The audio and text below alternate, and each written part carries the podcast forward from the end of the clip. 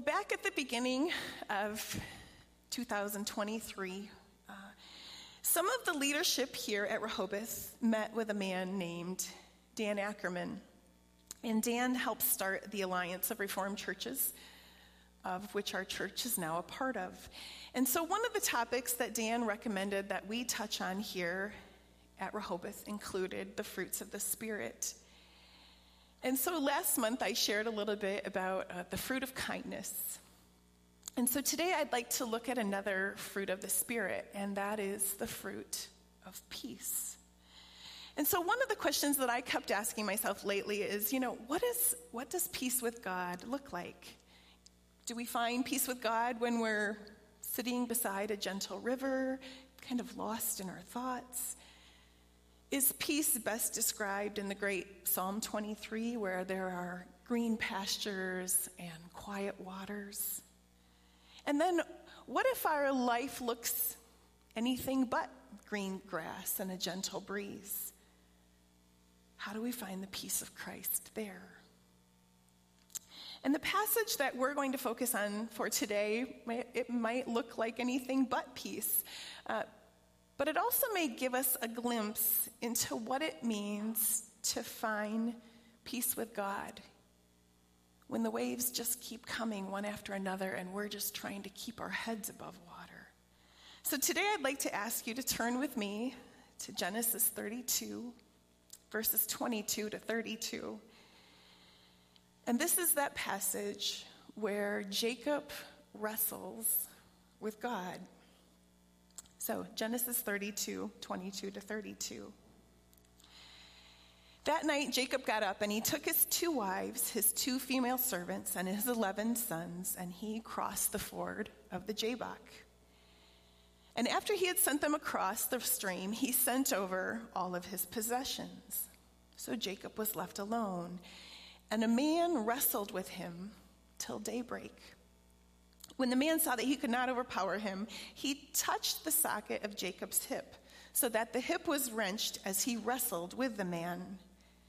Then the man said, Let me go, for it is daybreak. But Jacob replied, I will not let you go unless you bless me. The man asked him, What is your name? Jacob, he answered. Then the man said, Your name will no longer be Jacob, but Israel because you have struggled with God but Jacob replied, and with humans and have overcome. You bless me. Jacob said, Please tell me your the name. The man asked him, What is but your he name? replied, Why do you ask my name? Jacob, he answered. Then he blessed him there. Then the man said, your So Jacob no called the place Peniel, saying, It is because I saw God face to face, God, replied, and yet my life was spared and have overcome. You bless me. The sun rose above him as he passed Peniel, and he was limping because of his hip. Therefore, to this day, the Israelites do not eat the tendon attached to the socket It is because I saw God, because the socket of Jacob's hip was touched, life was smeared the tendon. The sun rose above him as he passed Peniel. Well, there's a little bit of background that I'd like to give here before fully diving into this wrestling match for today. And there's a few things I want to share with you. So, this guy, Jacob, he has quite a background story. The sun rose above him. You could maybe say that Jacob there's a little bit of background that I'd like to give here before fully diving into this wrestling match for today. A crooked stick. You could trust him as about as far as you could could so throw him. Jacob, but God, for some reason we really can't quite make out, was determined to make something out of Jacob, an operator. And he did it in what we might call the, the school of hard knocks. Crooked stick. It should be noted that, that Jacob was trained in the art of crookedness for some reason by his own mother, Rebecca was determined to make. He lived his wits. Uh, he lived his life by his wits uh, and by his cunning, by being the smartest guy in the room. And when you're the smartest guy in the room, and well, let's just say that your twin brother Esau is a little dim-witted. He Uh, lived his you can scam He him. lived his life by his wits. Many years Uh, back, uh, Rebecca helped Jacob guy in the get all gussied up like his hairy brother Esau, smartest guy in and the they made him smell like sheep in order to fool Isaac, say that your Jacob's dad, into giving the blessing is a little to the wrong kid, to the younger. And so basically, it just blows up the entire family. And in the end, mom loses her favorite son, Jacob, probably for the rest of her life, as she quickly sends to live with her brother, Laban. And while Jacob tends Laban's flocks, it he marries entire family. both of Laban's daughters, and then he manages to swindle his uncle out of a good portion of his wealth. And that brings us to our passage for today, where, where once again Jacob needs to make a run for it. And this time he's heading back in the direction of, of his old home, Laban's daughters, and of course the brother that he once cheated. And so Jacob kind of assumes, right, his brother is still going to be somewhat ticked off today, where, where once again Jacob but the real enemy that Jacob has to come face to face with is actually himself, and of course, and the mess he had made by being himself And so Jacob kind of is about to serve uh, as a mirror for his spiritual condition. And this is what we can imagine that Jacob saw. Jacob always pursued what Jacob wanted by depending on Jacob's wits and the mess he had made. You know, he's this self-centered, manipulative striver. And so to get what he wanted, he didn't have any qualms about lying or stealing. Now, Jacob did do religious things. He prayed and he put up altars and he offered sacrifices, but, but God really wasn't the God of his life because Jacob was the God of Jacob's life. So Jacob wrestled. All night he grapples with this powerful stranger, refusing to submit to his more powerful opponent. And as the hours wear on, you know, he's starting to think that maybe he's getting the upper hand here. The stranger, despite his superior strength, will have to submit to Jacob, just like everything and everyone else has always done. And when the sun's first rays start coming on the horizon, you know, the stranger says, You need to let me go. And in that moment, Jacob's heart freezes because he hears in those words this truth. You know, you've lived your life trying to make everything bend to your will and to fulfill your desires. And you've wanted to make all things and all people submit to you. And you can see now where this all leads. This is leading to catastrophe. So choose another way, choose a better way, and let go. Jacob has lied about his name in order to receive a blessing from his earthly father, but now he has to speak honestly about himself. And in that moment, he receives God's blessing and he receives a new name, and Jacob becomes Israel. And God ultimately becomes the God of his life. Now, if you read the rest of Jacob's story, you'll see that this transformation wasn't, in fact, instantaneous, nor was it fulfilled in Jacob's lifetime.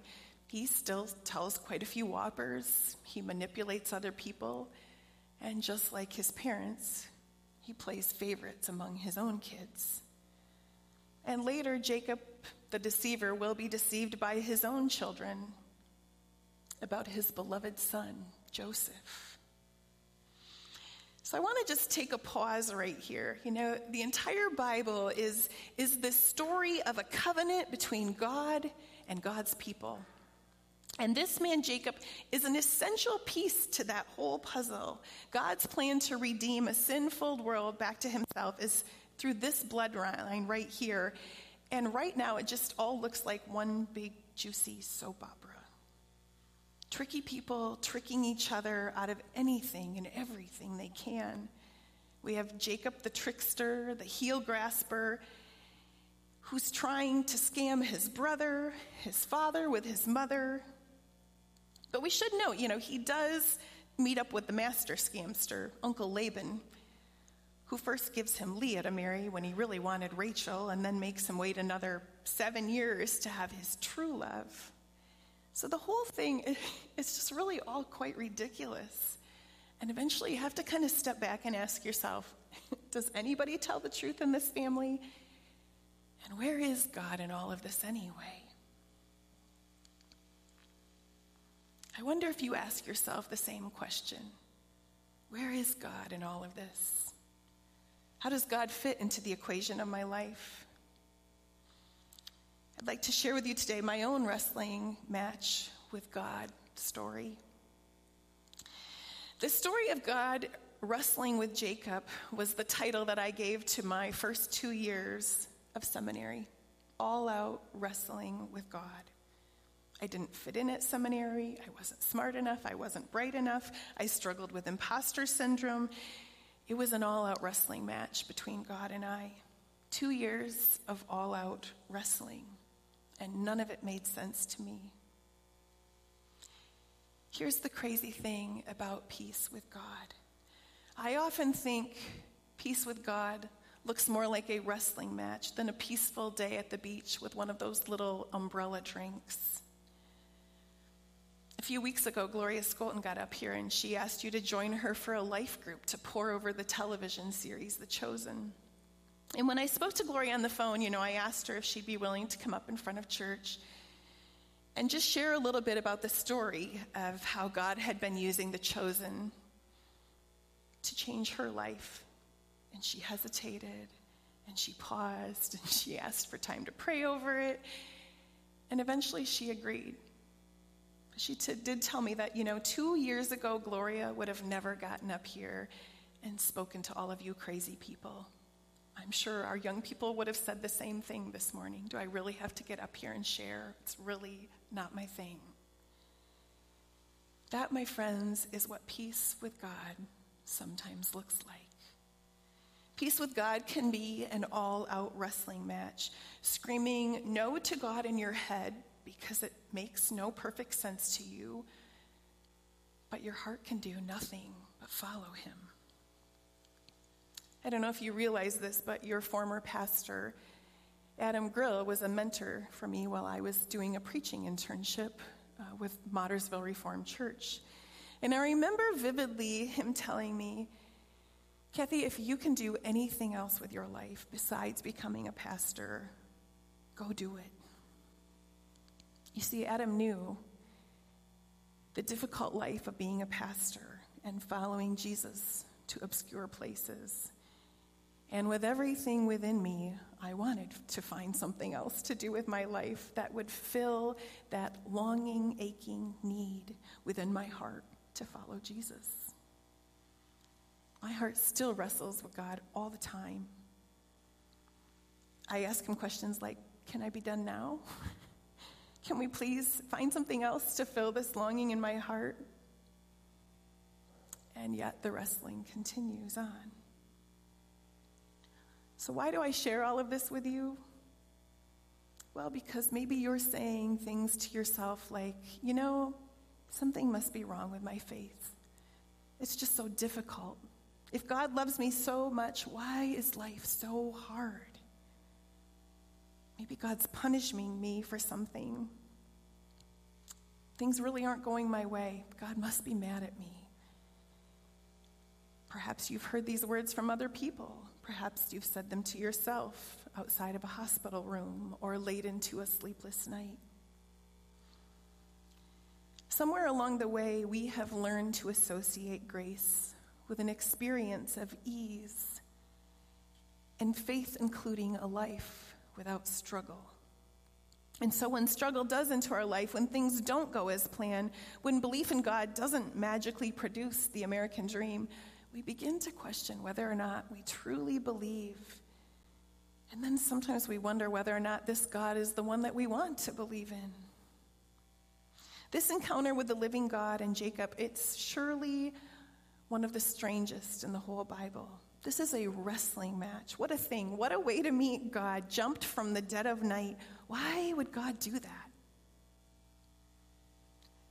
Maybe the best way to do it was through a wrestling match where Jacob would have to try to use his cunning skills And only after who knows how many hours of wrestling does he realize that the best things in life don't come from self power, but only through grace. Which is why the preacher Frederick Buechner calls this the magnificent defeat. Jacob was defeated, but magnificently so because he learned about grace in that encounter. And the best things in life will never be scammed the way he has been living his whole life. They come by grace, and that's a really incredible lesson. In the closing verse of this lesson, Jacob, Jacob, limps away from the site of his transformation, and he will never be the same again. You know, every step he takes from that day forward is marked by the touch of the divine. You have to believe that deep within Jacob's heart, there was a cry and a search for the eternal. He wanted to be bound to what he knew what was right, but his very actions alienated himself from that. There is nothing that can smother this ancient thirst that we have to find God. And at this moment, Jacob's stolen blessing from many years ago, that becomes legitimized. Jacob, though he wrestles, doesn't win the blessing, he's just given it. He's given a new name, a name of honor in which God will recognize him and accept him. And he's given the name Israel, which means God strives. And the unique message of Christianity is that God isn't this impersonal force or a terrifying presence that we just can't relate to in any way. No, God is ready and willing and eager to get down and dirty with us. I love that thought.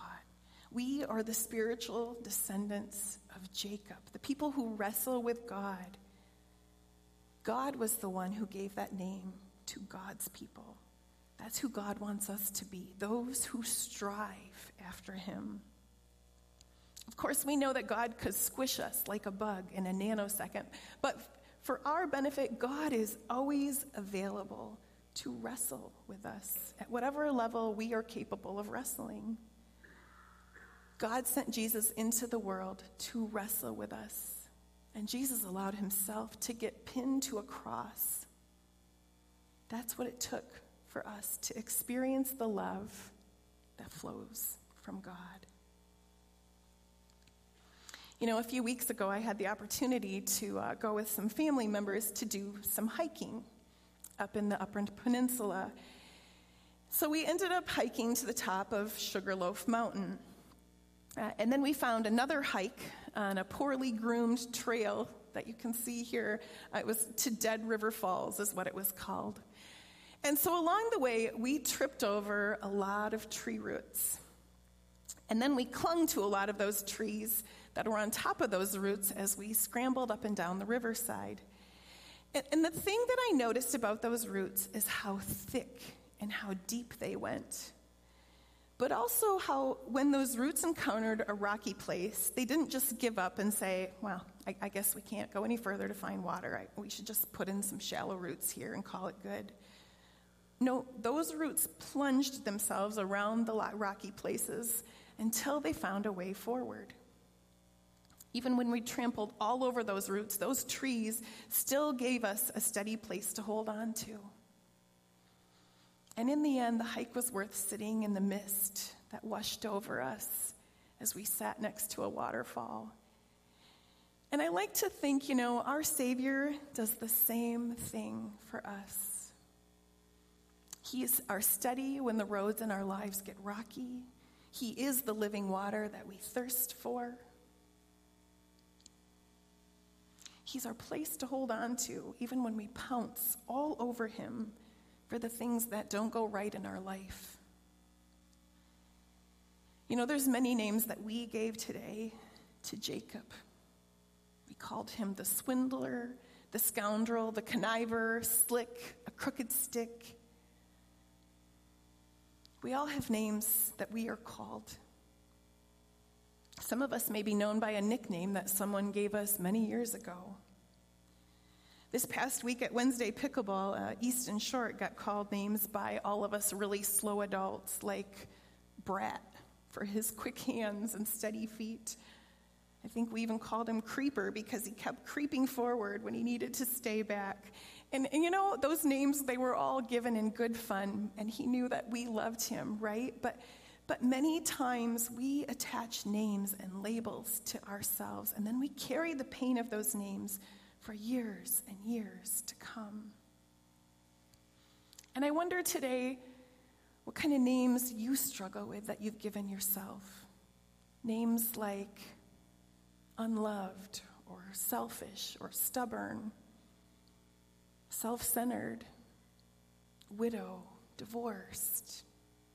You know, I asked our young people here at church to tell us some of the names they think young people struggle with. Here's some things that they came up with. They came up with words like ugly, loser, annoying, dramatic, weak, dumb, obnoxious, pathetic, stupid, too loud, too sensitive. I asked Idaline Housel if she could help us uh, more fully understand this text and what it means to wrestle with God and her expertise as a black belt in Taekwondo. And she graciously agreed. And I want you to see what Christ did on a cross to these names that we spend a lot of time giving to ourselves.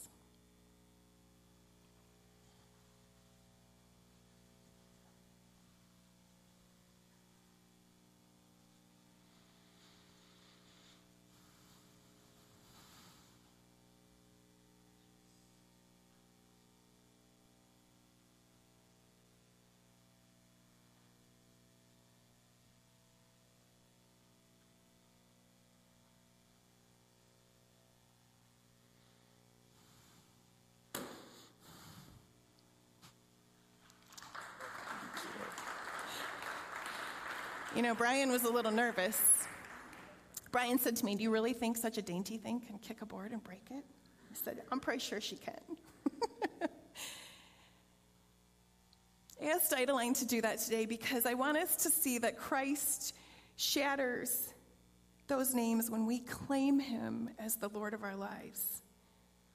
When God sees us, all he sees is Christ and what he did on a cross. And these names that Satan tries to shame us with, God can't see these names here. You know, he tells us that as far as the east is from the west, so far has he removed our transgressions from us. You know, sometimes in life, we have to wrestle with God, to let go of the strongholds in this world that try to take us captive. And those images that we hold, they need to be shattered. Sometimes peace isn't found in ways that look like peace, but by letting out a loud roar and fighting against Satan and his tricky, conniving lies. By putting on a black belt and entering into the ring with God to wrestle with him for his blessing. And just as Christ entered a bloodied and brutal battle on a cross, we need to put on the full armor of God. Idaline, I just want to thank you for giving us that visual image of what God's done for us. Friends, this text came to us today because I kept asking myself, what does peace with God look like? And I come away from this text today saying, peace with God means intently and intensely spending time with the Savior. It means struggling against our own stubborn spirits, sitting at the Lord's feet and wrestling with all of our own junk in the mirror, and ultimately saying, You know, I'm not going to leave this chair or this bed today until my heart has a blessing from you, God, to move forward. I find it interesting that Jacob didn't run away from the wrestling match with God, but rather he stayed in it until the bitter end. He received a blessing from the Lord, and he received a new name. And it left him with a limp for the rest of his life. And this message today, it's a complex lesson for us, a lesson for faith. No matter what happens, no matter how much you are hurt, how much you are wrestling with God, do not let him go. And the blessing will come. Trust him in that. And he will not let you go until he blesses you. Would you please pray with me?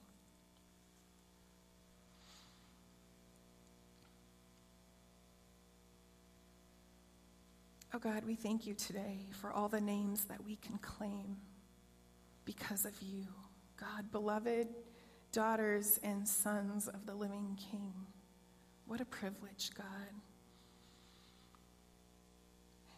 And Lord, whatever it is that we are wrestling with in our hearts today, pray that we would take it to you, Lord, that we would lay those things at your feet. Lord, sometimes we just want it to look peaceful, to walk with you. We want it to all be peace, God, and it we know the price that your son paid on a cross. Remind us of that, Lord. But also remind us of who we are in you, day in and day out, God. Thank you for the blessing you are in our lives. In your most holy name, amen.